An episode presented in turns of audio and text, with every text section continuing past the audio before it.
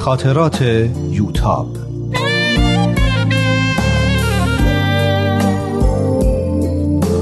اثری از روحیه فنایان.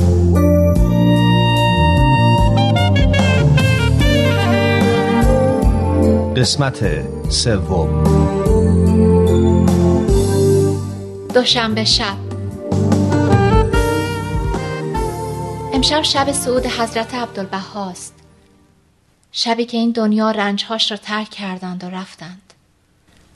حضرت عبدالبها هم تو اون عالم هستند. اونجای عجیبی که چیزی از اون نمی‌دونیم. از اصری تا حالا در مورد مرگ فکر می‌کنم. و اینکه روح بودن چه معنایی داره. روحها چطور با هم ارتباط پیدا می‌کنن. اصلا اون دنیا که لازم نیست کار کنند غذا بخورند یا بخوابند. وقتشون رو چطور میگذرونند؟ فکر مسخره ایه نه؟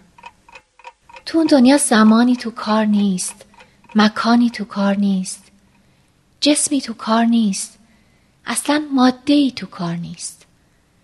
حرف زدن در مورد اون آسونه اما واقعا همچین دنیایی چطوریه؟ شاید مثل زندگی توی خوابه. هر طور می‌خوام اون رو تصور کنم نمی‌تونم.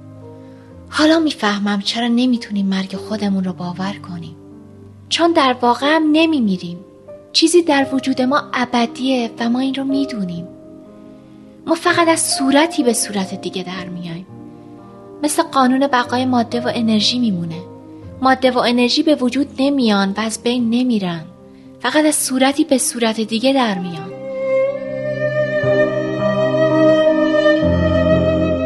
ساعت نزدیک به دوازده شب شده.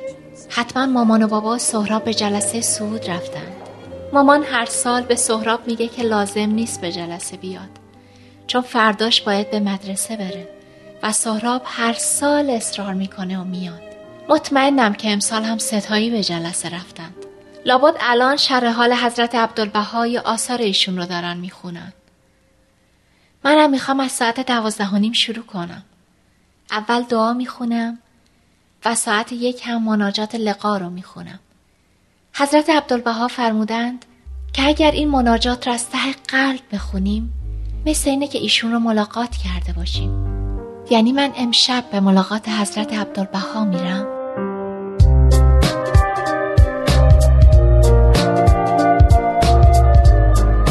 سهشنبه هفتم آذر.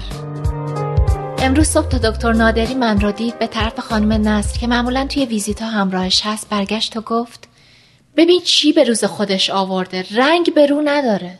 حالم خوبه فقط دیشب دیر خوابیدم. خب کار بدی کردی؟ باید میخوابیدی. می‌خوای برات قرص خواب آور بنویسم؟ نه دیشب رو خودم می‌خواستم بیدار بمونم. خندید و پرسید نکنه پارتی بودی؟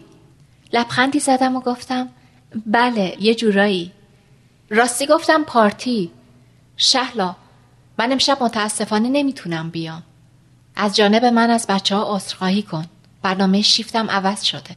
خانم نصر که تا اون موقع با لبخند و خوشحالی به حرفای دکتر گوش می‌کرد و سر تکون می‌داد اخماش تو هم رفت. فهمیدم که اسم شهلاست نه سهیلا. پلاک روی سینش رو خیلی بدخط درست کرده بودن. گفتم آقای دکتر میشه درباره بیماریم بیشتر واسم توضیح بدین؟ خیلی چیزا هست که می‌خوام بدونم. الان وقت ندارم. باشه بعد از ظهر. اگه تونستم یه سری بهت می‌زنم. خونه ای که پارتی که نمیری. خندیدم و گفتم می‌خواستم برم شهر بازی اما میمونم خونه.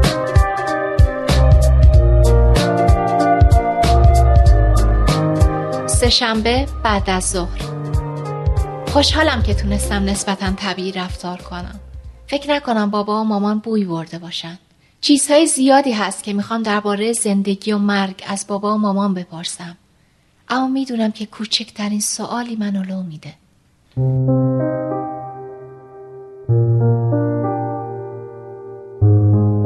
سه شنبه شب. چقدر اقربه ها کن جلو میرن. شب شده. شام هم خوردیم. اما هنوز از دکتر نادری خبری نیست. فکر نکنم دیگه بیاد. چقدر از انتظار کشیدن متنفرم. مامان هر وقت این کلمه رو میگم سرزنشم می‌کنه. میگه تنفر کلمه خوبی نیست. خب چقدر از انتظار کشیدن بدم میاد؟ انتظار تو بیمارستان توی تنهایی و تو حالی که فکر می‌کنی همه چیزایی که هست و دیگران از اون لذت می‌برند دیگه برای تو نیست. سخته. یاد شعر سیاوش کسرایی افتادم. احساس آرش رو دارم. وقتی سعی می‌کنه با شجاعت با مرگ روبرو بشه. دلم را در میان دست می‌گیرم و میافشارمش در چنگ. همیشه فکر می‌کردم یه عمر طولانی دارم و توی جایی تو اون طرف دنیا زندگی می‌کنم. آرزوم این بود که روستای نمونه بسازم. یه روستای قشنگ و زیبا. با خونایی که از مساله محلی ساخته شدن. ولی مجهز به پیشرفته ترین امکانات و تکنولوژی ها باشه. روستایی که هماهنگ با طبیعت و شرایط خاص محلی باشه. و تو اون بشه از امکانات ماهواره اینترنت و آبیاری قطره‌ای و انرژی خورشیدی استفاده کرد. می‌خواستم پایان نامم طراحی همین روستا باشه و بعد اون رو یه جای دنیا بسازم. اما گاهی به خودم میگم همه این حرفا کابوسی بیشتر نیست و من سالها زنده میمونم و به همه آرزوها می‌رسم. اما بعد نگرانی شدیدی به سراغم میاد. نگرانی روزایی که همه این مردم هستند و من نیستم و اینکه در یه سیاه چاله هولناک به نام مرگ فرو برم و دیگه هیچ اثری از من نمونه. اما هنوز دکتر فقط مشکوکه. شاید چیزی نباشه. همیشه امید هست.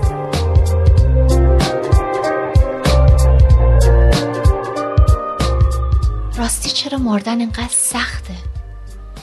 چرا نمی‌تونیم مرگ خودمون رو باور کنیم؟ همیشه فکر می‌کردم که حاضرم برای هدفی که ارزش داشته باشه بمیرم.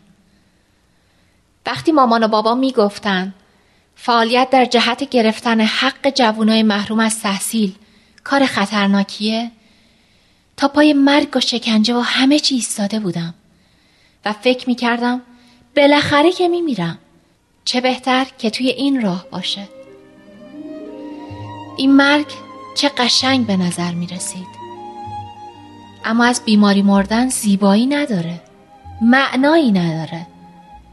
هدر رفتن حیاتیه که می‌تونست تو راه چیز با ارزشی صرف بشه. خیلی حیفه که همینطوری بمیری و نه برای زندگیت معنایی آفریده باشی و نه برای مرگت. نه زندگیت به درد کسی خورده باشه و نه مرگت. پوچ و خام و نرسیده و کال. مثل سیب نرسیده ای که باد اونو انداخته باشه.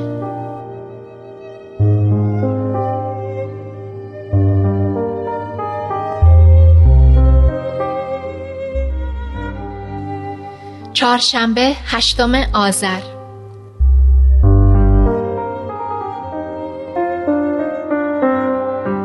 بالاخره خیلی چیزا معلوم شد. دیشب داشتم خاطرات می نوشتم که دکتر اومد. یه شلوار شیری رنگ و یک بلوز بافتنی بادمجونی تیره پوشیده بود. من نمی‌دونم این همه لباسای توچش بخور از کجا پیدا می‌کنه. به نظرم برای کسی که کارش جراحی مغز و اعصابه زیادی شیکه. با اون قد و بالا و مدل موهاش و طرز اصلاح صورتش که فقط روی نوک چونش رو ریش گذاشته و عینک ظریفی که چشمای درشت سیاهش رو قاب گرفته بیشتر به درد خوانندگی یا هنرپیشگی می‌خوره تا به درد پزشکی سلام خانم یو چطوری؟ چی می نویسی؟ چرا اینطوری لبخند می‌زنی؟ در حقیقت داشتم فکر می کردم بعد از همه اینا لقب ساسی مانکن چقدر به اون میاد هیچی خیلی ممنون که بالاخره اومدی اون بالاخره که گفتی یه نوع گلایه بود نه؟ اما اگه بدونی امشب از دست چند نفر فرار کردم تا بتونم بیام از اینکه پشت سرم حرف می‌زنی و منو مسخره می‌کنی شرمنده میشی. من آقای دکتر؟ من شما رو مسخره کردم؟ این لقب مسخره چی بود که به من دادی؟ و حالا دیگه همه به خاطرش سر به سرم می‌ذارن. واقعا ببخشید. راستش راستش من همون موقع که این حرف از دهنم پرید شرمنده شده بودم. نمی‌دونم چرا این حرف رو زدم. خیلی نگران و مضطرب بودم. این رو به حساب بدخلقی های یه مریض رو به مرگ بذاریم. حال بازم عذرخواهی می‌کنم.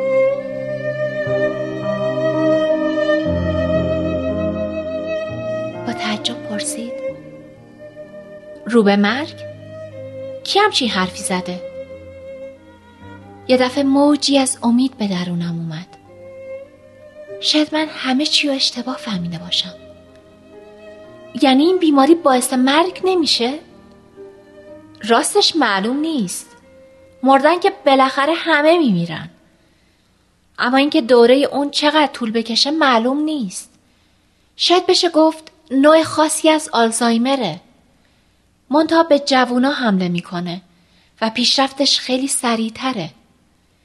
یه نوع فساد تباهی بافتای مغزه که دلیلش رو هنوز نتونستم پیدا کنم در حالی که قلبم داشت دو پاره می‌شد پرسیدم یعنی فراموشی و عدم کنترل میاره؟ بله متاسفانه اینم جزوشه احساس می‌کردم دیگه طاقت این یکی رو ندارم خدایا خدایا خدایا تو کجایی؟ نمی‌دونم چقدر بود که توی فکر فرو رفته بودم. نه. نه این نمی‌تونست درست باشه. گفتم من, من هیچ علائمی از فراموشی ندارم. بیشتر نمره هم الفه. هیچ نشونی از بیماری در من نیست. چرا فکر می‌کنین دارم آلزایمر می‌گیرم؟ البته این بیماری آلزایمر نیست. از بعضی جهات شبیه اونه. سیتی اسکنی که بعد از تصادف ازت گرفتیم علائم بیماری رو نشون داد. آزمایش های بعدی هم متاسفانه وجود اون را تایید می‌کنه. تایید می‌کنه؟ همه ی از همپاشیدگی و فساد پیشرونده رو نشون میدن. البته این بیماری بیماری بسیار نادر و ناشناخته ایه هنوزم نمی‌تونم بگم صد درصد همین بیماریه. فعلا دارم بررسی می‌کنم. یه دکتر آرژانتینی پیدا کردم که یک همچین case ی رو داشته. براش ایمیل زدم که بتونم از طریق Google Talk باهاش صحبت کنم. اما نوشته که انگلیسی یا آلمانی بلد نیست. خب منم اسپانیایی بلد نیستم. کسی رو هم نمی‌شناسم که بلد باشه. اگه این بیماری اینطور که شما میگین به سرعت پیشرفت کنه چرا من هنوز هیچ علائمی تو خودم نمی‌بینم؟ متاسفانه خیلی از این سوالا هست که من هنوز نمی‌تونم جواب بدم.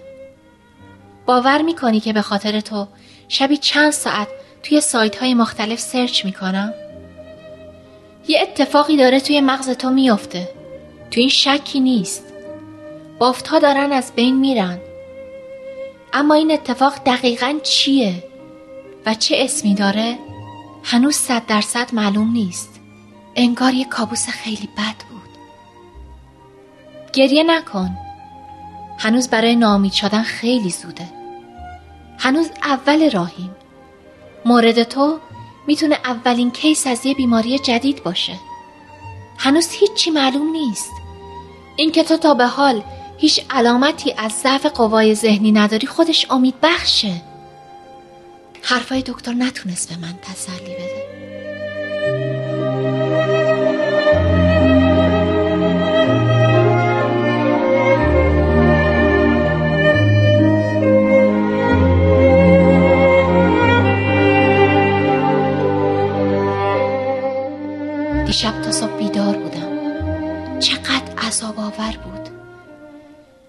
هاجر مادر اسماعیل افتادم که تو بیابون و با لب تشنه بین دو کوه میدوید تا چاهی پیدا کنه.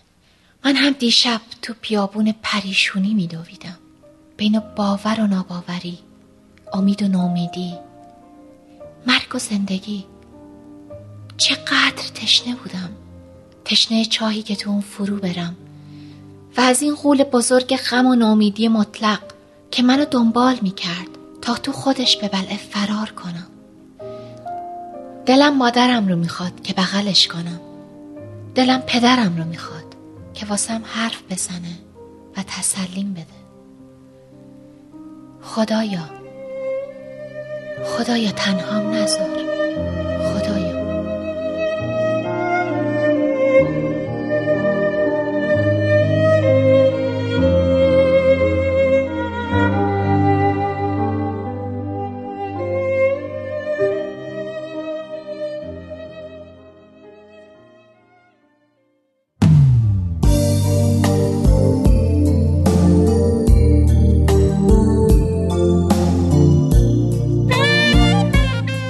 با یوتاب در قسمت بعد همراه باشید